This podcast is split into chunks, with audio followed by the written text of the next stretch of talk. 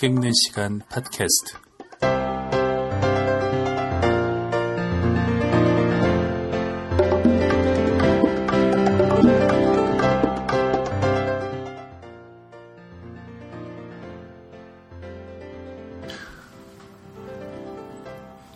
약국.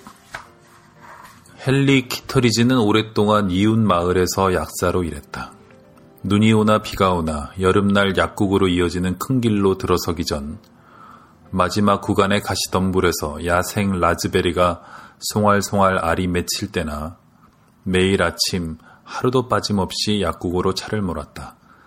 은퇴한 지금도 그는 여전히 일찍 일어나 예전에 그런 아침을 얼마나 좋아했던가 떠올렸다. 마치 세상이 혼자만의 비밀인 듯이 발밑에서 타이어가 부드럽게 구르고 햇살이 이른 아침 안개를 가르고 모습을 드러내는 동안 오른쪽으로는 많이, 그 다음엔 키 크고 늘씬한 소나무들이 잠시 보였다. 코끝을 간지리던 솔숲 향기와 소금기 짙은 공기, 그리고 겨울이면 찬 공기에서 묻어나는 냄새를 그는 얼마나 좋아했던가. 그래서 그는 언제나 창문을 조금 열고 운전을 하곤 했다.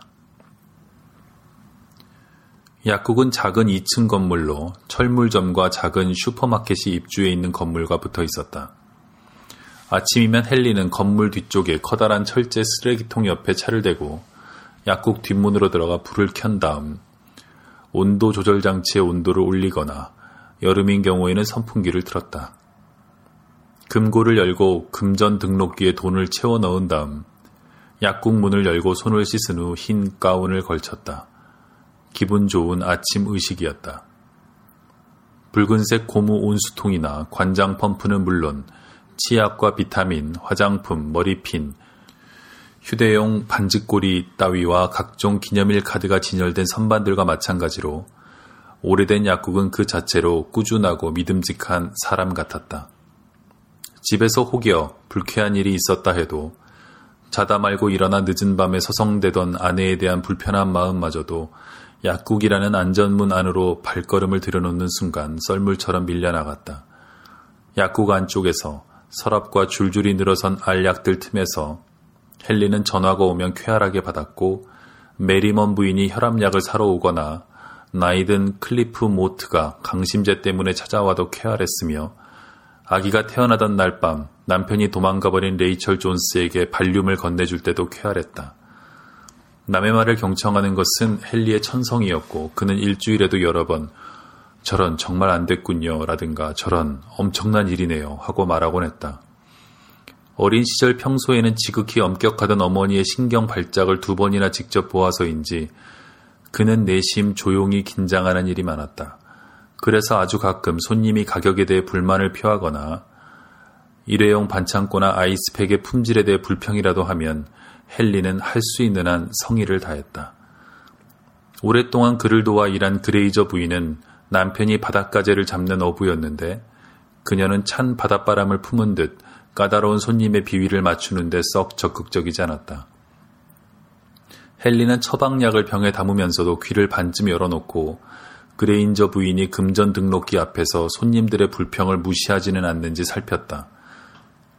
크리스토퍼가 숙제나 다른 해야 할 일을 안 하고 있을 때 아내 올리브가 너무 심하게 몰아붙이는 걸 지켜볼 때와 같은 기분이 든 적도 몇 번 있었다.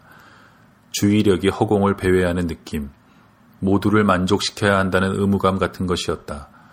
그레인저 부인의 목소리에 쌀쌀맞은 느낌이 묻어나면 헨리는 약국 안쪽의 자기 자리에서 중앙으로 나와 직접 손님을 응대했다. 그런 점만 빼면 그레이저 부인은 일을 잘했다. 헨리는 그녀가 수다스럽지 않고 재고를 잘 맞춰 놓으며 아프다고 결근하는 적이 거의 없어 고맙게 생각했다. 그러던 어느 날 밤 그레인저 부인이 자다가 갑자기 숨을 거두자 그는 경악했다. 늘 알약과 물약과 주사기를 끼고 사는 자신이 고쳐줄 수도 있었던 증상을 몇 년이나 같이 일하면서도 놓친 것만 같아 헨리는 일말의 책임을 느꼈다. 생쥐 같아. 헨리가 새 여직원을 고용했을 때 아내가 말했다. 생긴 게 꼭 생쥐야. 데니즈 15도의 뺨은 통통했고 갈색태 안경 너머 두 눈은 작았다. 하지만 착한 생쥐잖아. 헨리가 대꾸했다. 귀여운 생쥐. 허리를 똑바로 세우고 서지도 못하는 게 뭐가 귀여워? 올리브가 투덜거렸다. 데니지의 좁은 어깨가 뭔가 사과라도 하는 듯 앞으로 구부정한 건 사실이었다. 그녀는 22살로 버몬트 주립대학을 갓 졸업한 상태였다. 데니지의 남편도 이름이 헨리였는데 헨리 키터리지는 헨리 15도를 처음 만났을 때 몸에 은근히 밴 그의 빼어난 됨됨이의 깊은 인상을 받았다. 이 젊은이는 활력이 넘치고 강렬한 눈빛이 점잖고 평범한 얼굴을 빛나 보이게 하는 단단한 인상의 사내였다. 그는 배관공으로 숙부 가게에서 일했다. 그와 데니지는 결혼한 지 1년 된 참이었다. 별로 안 내켜. 헨리 키터리지가 젊은 15도 부부를 저녁 식사에 초대하자고 제안하자 올리브가 말했다. 헨리도 더는 고집하지 않았다. 아직 사춘기의 신체적 특징이 나타나진 않았지만 아들이 벼랑간 눈에 띄게 퉁명스러워진 참이어서 아들의 기분이 독기운처럼 공기 중에 퍼지고 올리브도 크리스토퍼만큼이나 변하고 또 변덕스러워 보이던 때였다. 모자는 순식간에 격렬히 싸우다가도 그 분노가 이내 무언의 친밀감처럼 둘을 감싸버려 영문을 알 길 없는 헨리만 멍하니 따돌림을 받는 기분이 되었다.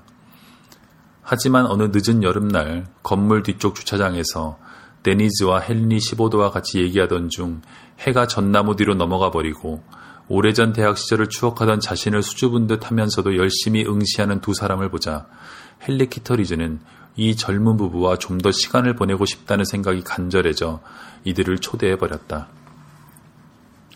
그러니까 내 말은 올리브하고 나하고 자네들을 곧 저녁 식사에 초대하고 싶다는 거야. 그는 키 큰 소나무를 지나 얼핏 보이는 만을 지나쳐 집으로 운전해 가면서 마을 외곽에 있는 트레일러 홈을 향해 반대편으로 차를 몰고 가는 15도 부부에 대해 생각했다. 데니지의 기질로 보아 아늑하고 깔끔하게 정돈되어 있을 트레일러에서 하루 일과를 이야기하는 그들이 그려졌다. 데니지가 그분은 좋은 상사야 라고 말하면 헨리는 아마 이렇게 대답할 것이다. 나도 그분이 참 좋아. 헨리 키터리즈는 자기 집 진입로에 들어섰다. 사실 진입로라기보다는 언덕 꼭대기에 손바닥만한 잔디밭이었는데 정원에 있는 올리브가 보였다. 여보, 나왔어. 그가 올리브에게 다가가며 말했다. 그녀의 어깨에 팔을 두르려다 보니 갑자기 찾아와서 돌아가지 않는 손님처럼 어두운 기색이 그녀를 휘감고 있었다. 헨리는 15도 부부가 저녁을 먹으러 오기로 했다고 말했다.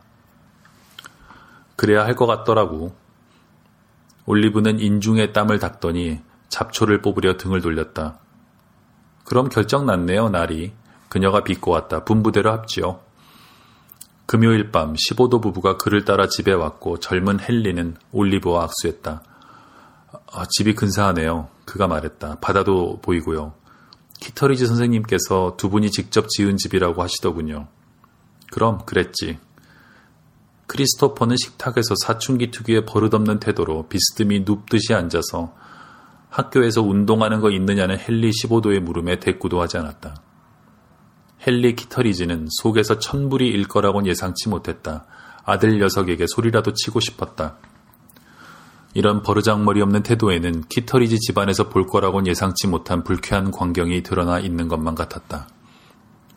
약국에서 일하다 보면 올리브가 오븐에 조리한 콩 요리가 담긴 접시를 데니즈 앞에 놓으며 말했다. 마을 사람 전부의 비밀을 알게 되지. 올리브는 데니즈의 맞은편에 자리 잡고 앉은 다음 케첩병을 앞으로 밀었다. 입조심을 할 줄 알아야 돼. 뭐 벌써 아는 것 같긴 하지만. 데니즈는 벌써 다 알아. 헨리 키터리지가 말했다. 아 그럼요. 데니즈보다 더 믿을 만한 사람은 못 찾으실 겁니다. 데니즈의 남편이 거들었다. 나는 그 말을 믿어. 헨리가 젊은 사내에게 롤빵이 담긴 바구니를 건네며 말했다. 그리고 날 헨리라고 부르게. 세상에 이렇게 좋은 이름도 없거든. 헨리가 덧붙였다. 데니즈가 조용히 웃었다. 헨리는 데니즈가 자신을 좋아한다는 걸 알 수 있었다. 크리스토퍼는 몸을 의자에 더 깊숙이 파묻었다. 헨리 15도의 부모님은 내륙의 농장에서 살았고 그래서 두 헨리는 농작물에 대해 덩굴, 제비콩에 대해 그리고 올여름에는 비가 적게 와서 옥수수가 별로 달지 않다는 것에 대해 어떻게 해야 아스파라거스 모종을 자랄 수 있는지에 대해 얘기했다. 이런 세상에 올리브가 소리를 질렀다. 헨리 키터리지가 젊은 사내에게 케첩을 건네주려다 병을 넘어뜨려 케첩이 진하디 진한 피처럼 떡갈나무 식탁 위로 쏟아진 것이다.